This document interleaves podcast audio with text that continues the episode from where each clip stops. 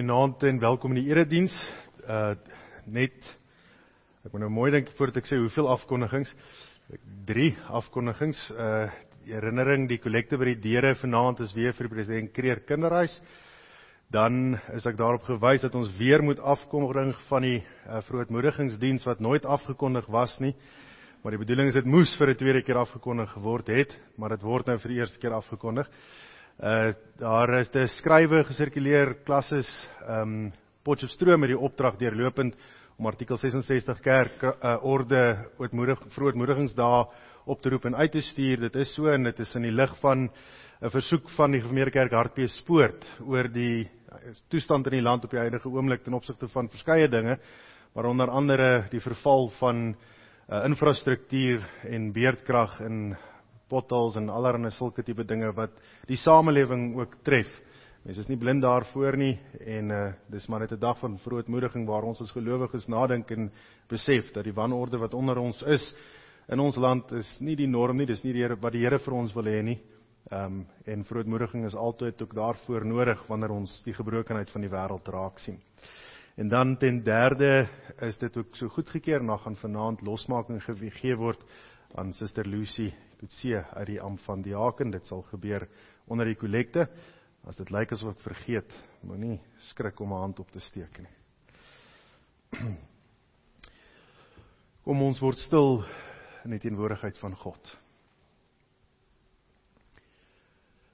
In geloof verklaar ons hier saam dat ons hulp is in die naam van die Here wat hemel en aarde gemaak het wat trou bly tot in alle ewigheid en die werke van sy hande nooit laat vaar nie.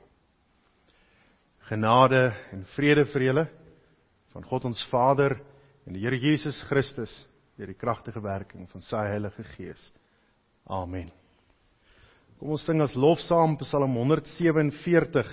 Ons sing daarvan verse 1 tot 3.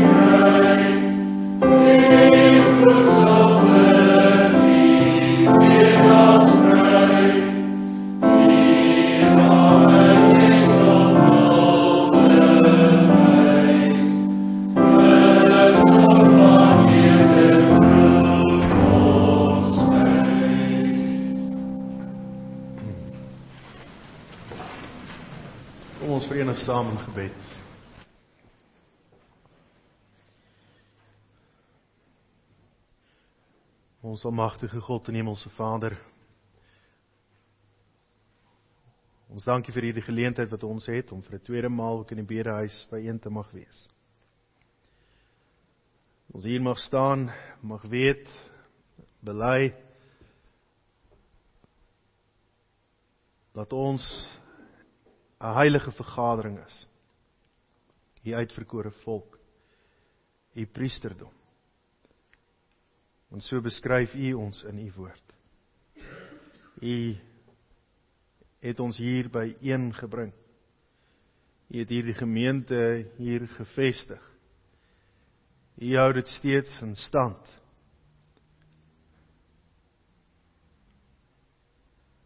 En Here daarvoor wil ons u lof ook aankondig. U lof besing soos ons ook in die aanlef van hierdie erediens reeds gedoen het. Maar mag hierdie loflied ook in ons harte bly by die aanhoor van u woord. Waar ons in besonder ook nog stil staan by die lering rondom die verderflikheid van die mens, maar ook die genade daarbinne mag raak sien wanneer ons daarop gewys word dat ons nie anders kan as om in dankerkentenis na U toe te kom nie. Ons dank U daarom ook vir die geloof wat U aan elkeen gee wat vanaand hier is, maar ook deel van die gemeente in Hebreë. Here, U ken ons elkeen se harte, gedagtes, en omstandighede. Dis U wat weet wat by ons leef. Wat ons motief is. Waarom ons doen wat ons doen.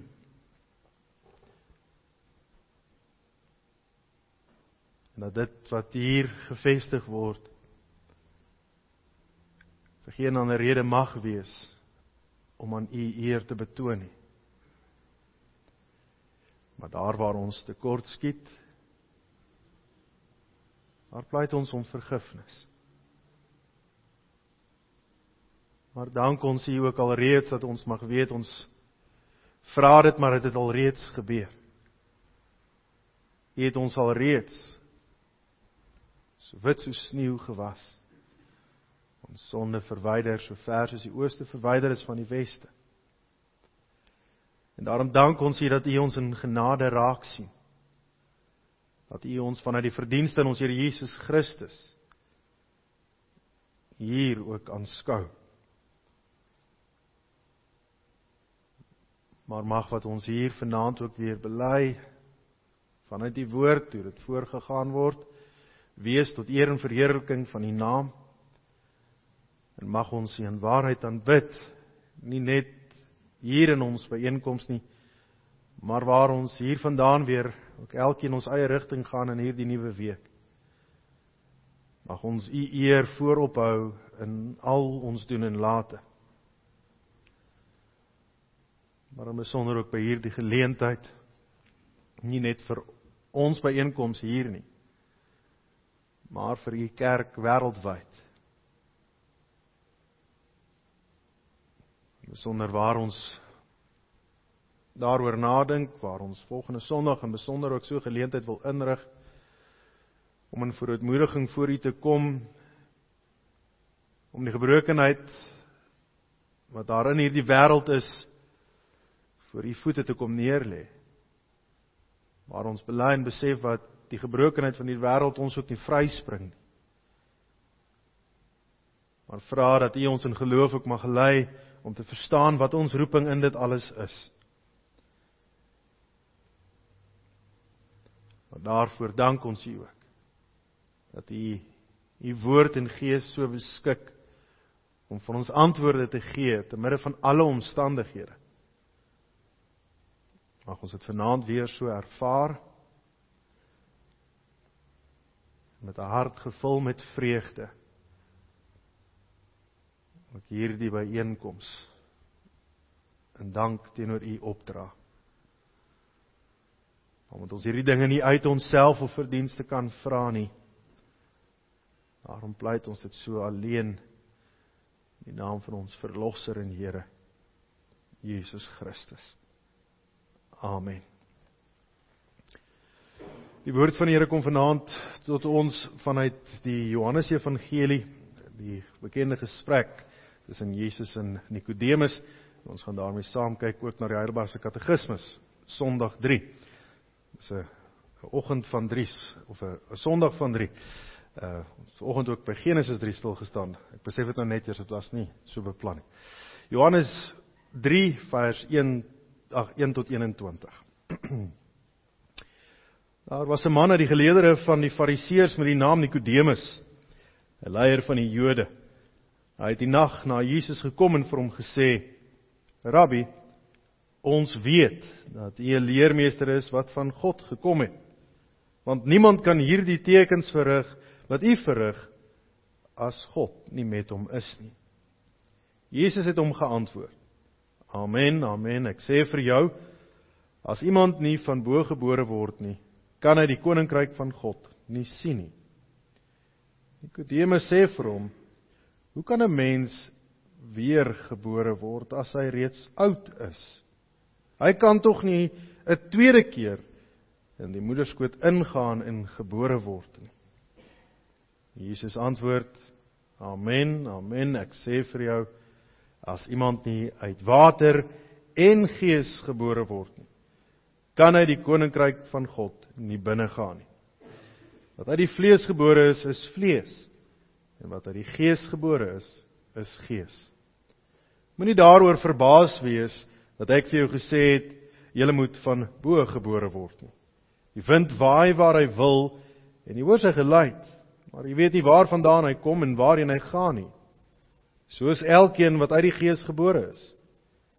Hierop vra Nikodemus hom: "Hoe kan hierdie dinge gebeur?"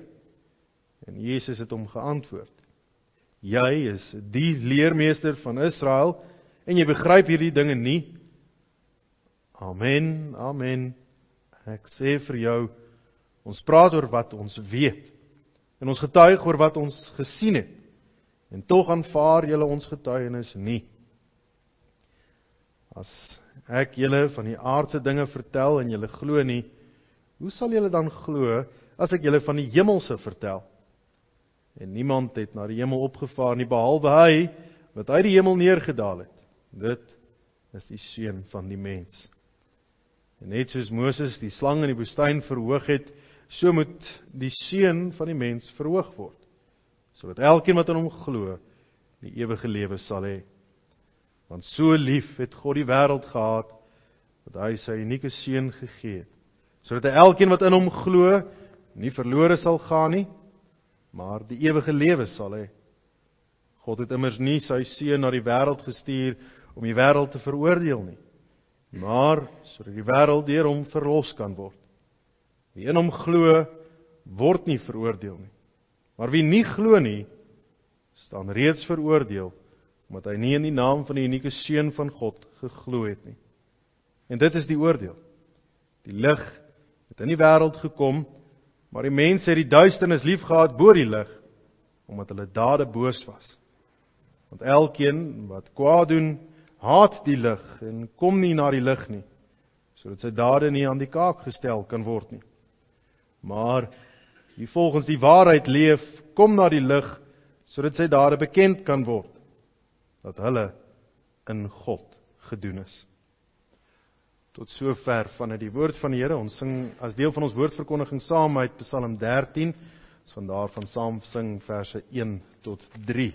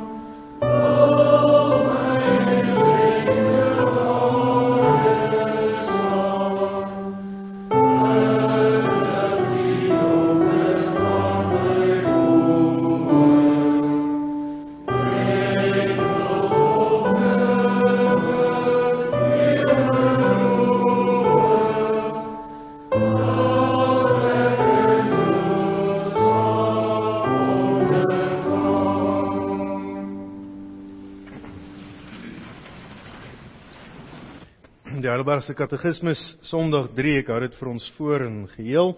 Vraag 6. Het God die mens dan so sondig en verkeerd geskep? Nee, God het die mens goed en na sy ewebeeld geskep. Wat beteken? In ware geregtigheid en heiligheid, sodat hy God sy Skepper reg kon ken, hom van harte kon lief hê en saam met hom in die ewige saligheid kon lewe om hom te loof en prys. Vraag 7: Waar kom hierdie verdorwe natuur van die mens dan vandaan? En die antwoord van die val en ongehoorsaamheid van ons eerste ouers, Adam en Eva in die paradys. Daar het ons natuur so verdorwe geraak dat ons almal in sonde ontvang en gebore word. Vraag 8: Is ons so verdorwe dat ons glad nie in staat is om iets goeds te doen nie en tot alle kwaad geneig is? Die antwoord Ja. Behalwe as ons deur die gees van God weer gebore word. As teksverse hou vir ons verse 19 tot 21 voor vanuit Johannes hoofstuk 3. En dit is die oordeel, die lig het in die wêreld gekom, maar die mense het die duisternis liefgehad bo die lig omdat hulle dade boos was. Want elkeen wat kwaad doen, haat die lig en kom nie na die lig toe nie sodat sy dade nie aan die kaak gestel kan word nie. Maar wie volgens die waarheid leef, kom na die lig sodat sy dade bekend kan word dat hulle in God gedoen is. Geliefde gemeente van ons Here Jesus Christus, die wending wat ons het in hierdie katekismus afdeling is baie duidelik en voor die hand liggend. Ons is nog steeds deel besig met die deel wat gaan oor die verderf van die mens, dat ons in sonde gedompel is. Baie duidelik word dit vir ons gestel in sonde ontvang en gebore, dat daar niemand is wat hierdie lot vry gespring het nie. Al nie menslik gesproke niemand nie, maar ons weet dat daar ook binne die konteks van hierdie vertaling spesifiek verwys word nie soos die bekende woorde lei die enigste gebore seun van God nie, maar die unieke. Daar is 'n bepaalde beweegrede agter die, die vertaling maar in besonder ook om uit te lig en uit te wys dat ons Here Jesus Christus anders is. Dat die mens in die norm op 'n bepaalde manier gebore word en in hierdie wêreld tot hierdie wêreld kom, maar dat Jesus Christus in alle opsigte anders is as dit kom by die natuur van die mens. En dis in 'n sekere sin dan ook die vertrekpunt van 'n belydenis om te sê dat Jesus Christus nie soos ons is nie. Daarin lê die troos ook vir ons wanneer ons stil staan by hierdie spesifieke leer. Die leer oor ons verderf wat baie droewig is. Wat bly hamer op die feit dat dat ons nie bestem is om in die teenwoordigheid van God te mag kom nie. Dat ons sondige natuur ons so afskei van God, verwyder van sy teenwoordigheid dat ons nie mag weet wie hy is nie, nie weet hoe om hom te dien nie en geen hoop het om ooit weer in sy teenwoordigheid te mag kom nie. En dan die wending. Behalwe as behalwe as ons wedergebore word. En dan hoor ons hierdie verhaal wat voor ons afspeel. Baie spesifieke omstandighede wat ook hier vir ons veronderstel word. Nikodemus gaan na Jesus toe en die teks is daaroor duidelik, hy doen dit in die aand. Op hierdie tydstip van Jesus se bediening was daar al reeds heelwat konflik gewees tussen dit wat Jesus kom verkondig het en die wyse waarop dit op die ore van die Fariseërs geval het. Daar was al reeds teenkanting en die gemurmurering onder die Joodse leiers was al reeds hoorbaar. So wanneer ons hoor dat Nikodemus in die aand na Jesus toe kom, dan moet ons ook verstaan dat daar 'n bepaalde uh hartsopenbaring in hom plaasvind. Hy kom nie in die daglig na hom toe nie. Nikodemus konfronteer nie ons Here Jesus soos sy kollegas van daardie tyd op die stadsplein met bepaalde vrae nie. En wanneer die vrae gevra word, dan word dit ook duidelik waarom nie. Nikodemus gaan na Jesus toe in die nag wanneer hy afgesonder is. Wanneer hy nie tussen die geleerdere van die res van die skrifgeleerdes en fariseërs is nie. Want die vraag wat Nikodemus vra is sensitief. Nie sensitief vanuit die verkondiging van ons Here Jesus nie, maar vanuit die verkondiging van die skrifgeleerdes. In 'n sekere sin kan ons dit amper verstaan as Nikodemus probeer wegsteek vir sy kollegas wat hy besig is om te vra. Want die vraag wat hy vra openbaar iets van 'n hartsgesindheid by hom. En ons hoor ook sy teleurstelling wanneer Jesus hom antwoord en sê jy moet weer gebore word. Dis nie 'n algemene opmerking om te sê maar hoe kan iemand wat oud is weer gebore word nie? Nikodemus praat hier van homself. In 'n sekere sin is dit 'n pleidooi. Iets van 'n verleentheid wat by hom ontstaan as hy daar staan en hy hoor hierdie woorde en hy besef maar verlossing is alleen vir my moontlik as ek weer gebore word, maar ek is al 'n ou man. En as iets van 'n droewigheid wat in hom begin wakker word. Nikodemus staan daar voor Jesus. En in 'n sekere sin moes hy gehoor het dat verlossing nie vir hom moontlik is nie. Hy kom en hy kom soek vir Jesus op. En hy openbaar en bely dat Jesus nie af van 'n ander plek af kon gekom het as van die Vader af nie. Want hy sien die merkwaardige dinge wat Jesus doen, die wysheid waarmee hy preek. En hy is oortuig dat hierdie 'n ware profeet is. Want dan sê hierdie ware profeet vir hom die saligheid is nie vir hom beskore nie. Want hy kan nie weer gebore word as 'n ou man nie. Maar dan weet ons dat Nikodemus in in onkunde besig is om op te tree. En Jesus antwoord hierdie vraag aan hom ook en hy verduidelik en verklaar dit vir hom wat dit beteken om weer gebore te word dat die wedergeboorte nie 'n fisiese handeling is nie, maar soos Jesus hom antwoord, uit die water en die Gees. Deur die Gees van God geloof in die mens se hart werk en dat wedergeboorte 'n gawe uit die hand van God is. Dat Nikodemus hom nie daaroor hoef te bekommer om een of ander fisiologiese transformasie te ondergaan nie. Maar die feit dat hy hierdie vraag vra, plaas hom in 'n plek van begenadiging. Die feit dat hierdie dinge hom hinder, is 'n bewys dat dit wat Christus verkondig besig is om in hom te leef. Hierdie soeke van Nikodemus is reeds die wedergeboorte. Nou ons het nie konkrete aanduiding of Nikodemus ooit waarlik tot geloof gekom het of nie. Ons lees dit nêrens in die skrif nie. Maar tog in die Johannes Evangelie lees ons weer by twee geleenthede van hom.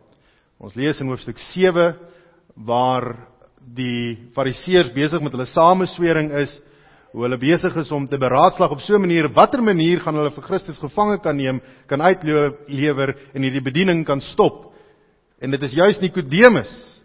En Johannes stip dit baie duidelik uit en verwys terug na hierdie geleentheid en sê dieselfde Nikodemus wat aan die aand na Jesus toe gekom het, het daar tussen die Fariseërs gestaan en hy het gepleit vir 'n regverdige straf of ten minste 'n regverdige strafproses. In hierdie opsig sien ons dat Nikodemus vanuit die vertrekpunt van hierdie gesprek ook goedsgesind is teenoor ons Here Jesus. Dat dit wat hy voorpleit daar te midde van sy kollegas wat in sameswering teen Jesus is, wys daarop dat hy die saak van ons Here Jesus onderskraag het. Dat hy vir God en nie teen God is nie. En dan weer in hoofstuk 19 wanneer ons lees van ons Here Jesus Christus se dood en begrafnis dat dit hier dieselfde Nikodemus is wat saam met Josef van Arimatea gaan om die liggaam van Christus te behandel en in die graf te gaan plaas. En weer eens baie spesifiek noukeurig skryf die evangelieskrywer dit vir ons so op en sê dieselfde Nikodemus wat in die nag na Jesus toe gekom het. En dit is die volle omvang van dit wat ons oor Nikodemus weet. Maar telkens is hierdie interaksie met ons Here Jesus een wat getuig dat hy nie soos die ander fariseërs 'n uh, wanpersepsie gehad het oor wie Jesus is nie. Maar dat hierdie vraag wat hy gehad het en dat hy gaan openbaar het aan ons Here Jesus alreeds die begin van sy wedergeboorte is. Daardie moment waar die Heilige Gees hom daarvan oortuig het dat hy verkeerd is. Waar die Gees van God die waarheid aan hom openbaar. Alhoewel Nikodemus fisies letterlik in die nag, in die duister na ons Here Jesus toe gaan, hoor ons dat hy alreeds die lig begin betree het. Dat hy op 'n plek in sy lewe was waar die duisternis vir hom opgehelder het. En dat alles wat hy gedink het, hy glo en weet en verstaan op 'n manier aan hom openbaar word soos hy dit voorheen nie verstaan het nie. En wanneer ons Here Jesus dan met hom praat in die slot van hierdie gesprek, dan kan ons dit ook so verstaan dat ons Here Jesus dit so vir hom probeer aantoon as 'n bevestiging vir dit wat hy eintlik al reeds weet, maar nog nie weet dat hy dit weet nie. En so is dit die lotbevalling van die mens wat vanuit die duisternis uitkom. Die lig is nie altyd een soos die wat die apostel Paulus op die pad van Damaskus gesien het wat so oogverhelderend lig was dat dit hom fisies met blindheid slaan nie maar veral vir gelowiges wat die pad van saligmaking stap vanuit gelowige huise wat opgroei binne 'n bepaalde konteks aan wie die evangelie van kleins af verkondig word. Hoor ons ook iets van 'n stelselmatige werking van die Gees. Dat die wedergeboorte nie noodwendig 'n ingrypende moment in jou lewe hoef te wees waar die wortelbekering jou so uit jou skoene uitslaan en die veld uitslaan dat jy in 'n sekere sin verward is oor wat jy ervaar nie maar dat daar 'n toenemende groei van heiligmaking plaasvind. Nou in die algemeen gestel word daar vanuit 'n uh, bepaalde ontwikkelingsfasette van die mens verwys na vier fases van ontwikkeling. Daar word verwys na 'n fase van ontwikkeling waar die mens onbewus onbekwaam is. En wanneer dit gaan oor die ontwikkeling van 'n nuwe gawe of 'n 'n nuwe vermoë, kan ons spesifiek dink aan die beeld van 'n kind wat pasgebore is en onbewus is van die feit dat daar moontlik die potensiaal mag wees om te kan loop. Selfs as hierdie kind onbewus van die feit dat die mense rondom hom of haar loop. Hierdie kindjie is onbewus van die feit dat hy of sy self nie kan loop nie en dat die mense rondom hulle loop en net ook net so onbewus en onbekwaam om self te kan loop. Die volgende vlak van ontwikkeling is dan 'n bewuste onbekwaamheid. Ons sien dit in kleintjies die oomblik wanneer hulle daardie eerste tree probeer gee. Vat aan elke tafel en hoek en probeer opstaan en probeer beweeg. Hulle oë het oopgegaan vir die vermoë van ander om te loop en dit inspireer hulle om self te probeer, maar hulle is nog nie in staat daartoe nie. Dit noem ons dan die bewus maar onbekwaam fase van ontwikkeling. Die daaropvolgende fase is dan die bekwame bewustelike fase waar hulle bewus is van die feit dat hulle nou alself kan loop en hulle is besig om te loop maar baie bewustelik. Elke treetjie word baie mooi gespasieer en uitgemeet en is wankelrig. En heel laaste vak van ontwikkeling is die onbewus bekwame fase. Ek weet nie hoeveel van u tel nog u tree wanneer u loop nie, maar wanneer mens die vermoë om te loop bemeester het, is dit nie meer links regs links regs links regs nie. Mens loop sonder om daaroor eers na te dink. Nou in 'n sekere sin is dit ook die pad van heiligmaking van elke gelowige. Wanneer die Here praat van die status waarin die mens gedompel is, waar hulle nie die vermoë het om God te ken nie, nie die vermoë het om gehoorsaam aan hom te wees nie, bestem vir die verderf, maar ook selfs onbewus daarvan. Getuig dit van 'n absolute onwetendheid, in die duister gedompel sonder om enigiets daarvan te weet of die vermoë het om eers daarna te streef om gehoorsaam te wees aan God. En voor die openbaring van ons Here Jesus Christus kan ons verstaan dat dit is die plek waar Nikodemus in sy lewe moontlik was. Maar die oomblik wanneer ons Here Jesus Christus die waarheid kom aankondig, kom getuig van wie God is en hoe God deur hom en in hom werk en hoe hy self die seun van God is, dan word Nikodemus bewus van die feit dat hy God nie ken nie en nie dien nie. Dan hoor ons hier die wankelende tree, die onsekerheid waarmee daar 'n groei in hom plaasvind tot die eindeinde dat hy selfs betrokke by was by die teraardestelling van hom Here Jesus. Maar eens gelyks is dit ook die pad van heiligmaking wat elke gelowige stap. Dat wanneer ons in die duister gedompel is, onseker en onwetend van wie God is, maar wanneer God aan ons geopenbaar word, wanneer geloof in ons hart gewek word, is dit hierdie strewe dat ons elke dag hoe langer hoe meer in hierdie heiligheid mag toeneem op so 'n manier dat ons in heiligheid, die heiligheid wat in ons leef, die Heilige Gees wat in ons werk, al hoe krag meer kragdadig in ons aan die werk sal wees. En dat ons pad van heiligmaking al hoe meer seker mag wees. Nou ons sal nooit in hierdie bedeling die vermoë hê om onbewus bekwam te wees nie. Die bewustheid van ons bekwaamheid en onbekwaamheid, dit gaan met ons wees. Maar dit wat die katekismes vir ons uitstip is juis dit. Vanuit onsself het ons geen vermoë om in heiligheid te leef nie. Ja, ons is bestem vir die verderf. Maar die feit dat hierdie vrou ook by ons mag leef, dat ons ook mag soekend wees, dat ons bewus is van die feit dat ons in duisternis is en vanuit die duisternis uitkom, is die bewys daarvan dat die wedergeboorte in ons plaasgevind het. Dat die gees van God in ons aan die werk is en dat ons toenemend op ons pad hoe langer hoe meer hier in onsself mag verdiep deur die genade van God. En dat God ons juis op hierdie pad op 'n plek mag stel dat ons iewers langs die pad mag terugkyk na ons jonkheidslewe, die ydelheid van die Heer. Mag besef dat dat waar ek vandag is, is nie waar ek was gister nie. En dat ons ook daardie selfde hoop mag hê om te mag sê dat waar ek oor 5 en 10 jaar van nou af mag wees, ook nie sal wees waar ek vandag is nie. Dat hierdie pad van heiligmaking waarlik vir ons iets is wat aan ons geopenbaar word om nastrewingswaardig te wees. Dat ons hierin mag volhard. Dat ons absoluut hierdie hierdie strewe mag hê om vanuit hierdie belydenis van die wedergeboorte wat aan ons geskenk is, 'n gawe uit die hand van God. Iets wat God self voor beskik. Dat ons dit nie sal minag nie, maar dat ons werklik dit mag opsoek.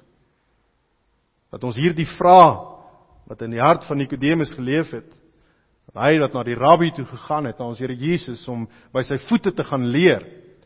En ons hoor ook dat ons Here Jesus aan aan Nikodemus die nodige agting ook gee.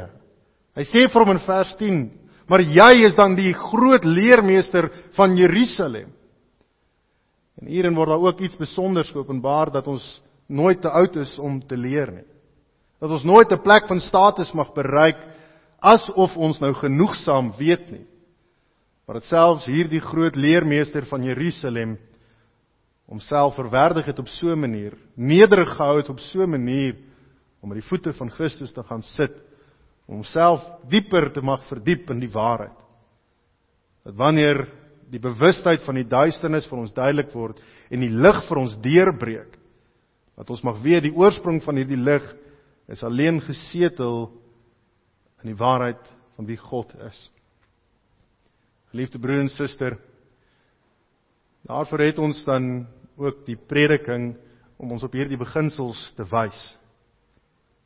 Maar hierdie is 'n soeke wat ons in elke faset van ons lewe daadwerklik moet besef.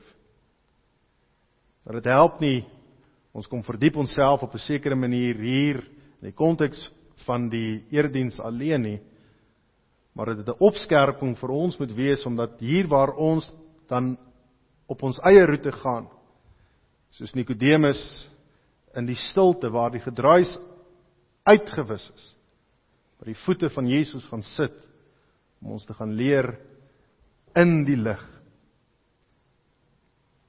Maar dit is deel van ons belydenis wat ons het rondom die geopenbaarde woord van God wat elke dag in ons gedagtes moet wees.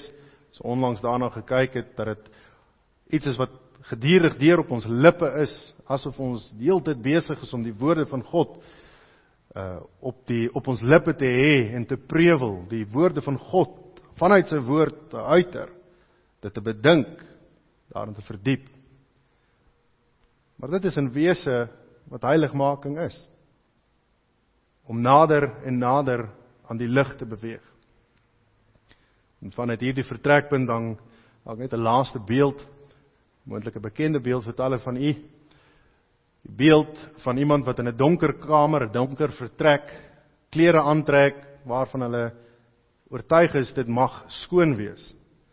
Maar die oomblik wanneer mens uit daardie donker vertrek leef, beweeg na iewers waar daar lig is, hoe nader mens aan die lig beweeg, hoe meer sien mens dat die klere toe nie skoon was nie. En hoe nader mens aan die lig kom, hoe vuiler word die klere.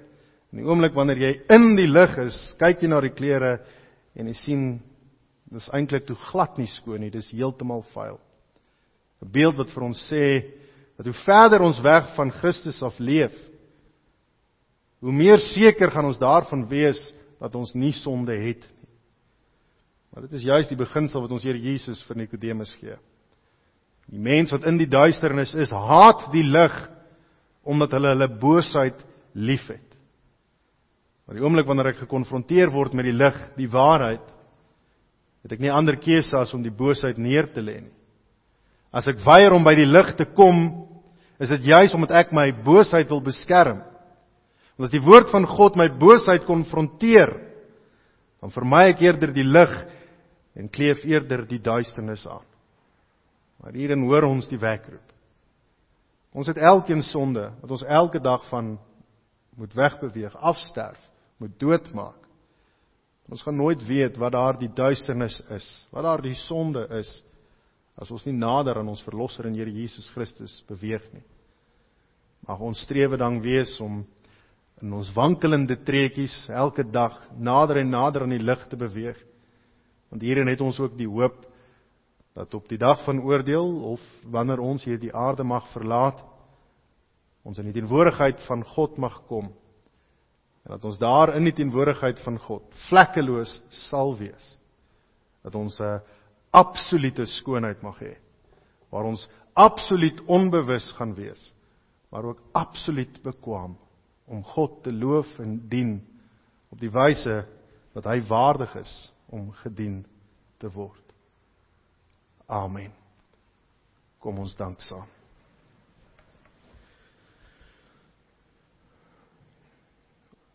ons almagtige God en hemelse Vader.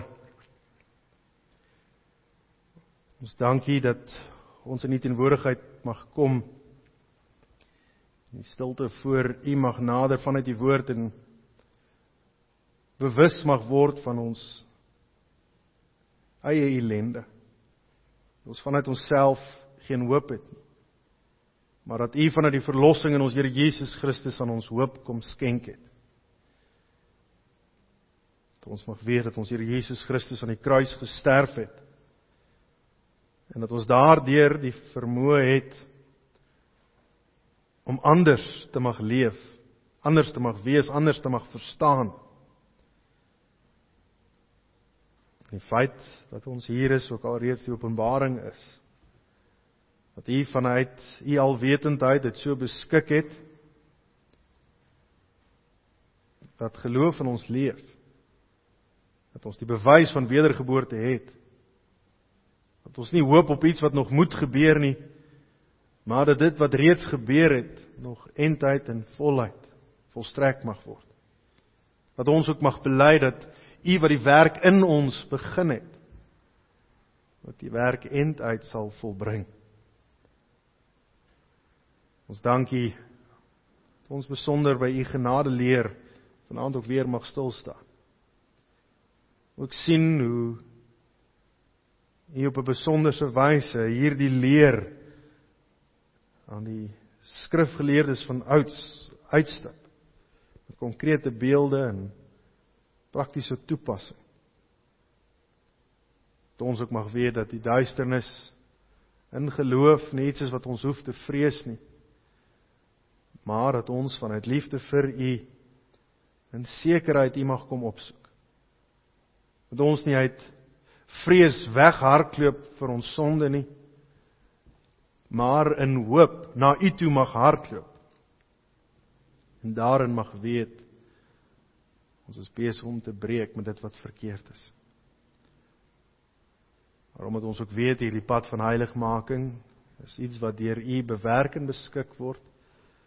Daarom vra ons dat U ons in elke tree mag lei. Ja, dat U woord 'n lamp vir ons pad en 'n lig vir ons voet sal wees.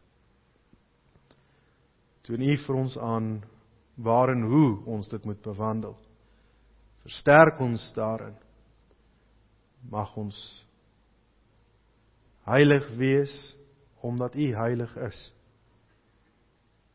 En mag ons daardeur U eer in alles verkondig om Christus wil alleen.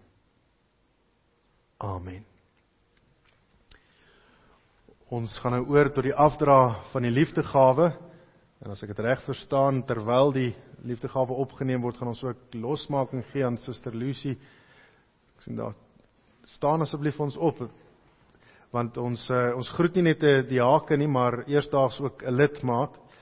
Uh sy het uh besluit om te trek na haar seun toe in Potchefstroom by 'n uh, ou klasmaat van my, Prof Prof Albert Kutse. Ek het hom leer ken as Albert, maar bietjie later moes ek hom begin prof noem het. Uh maar hiermee gee die kerkraad en die gemeente met hulle medewete dan ook eervolle losmaking uit die amp van diaken en en dankie ook vir die werk en die toewyding en die liefde liefde en sagmoedigheid. Ek dink soos almal jy leer ken het en hoe jy jou werk gedoen het, uh eervolle losmaking uit die amp van diaken.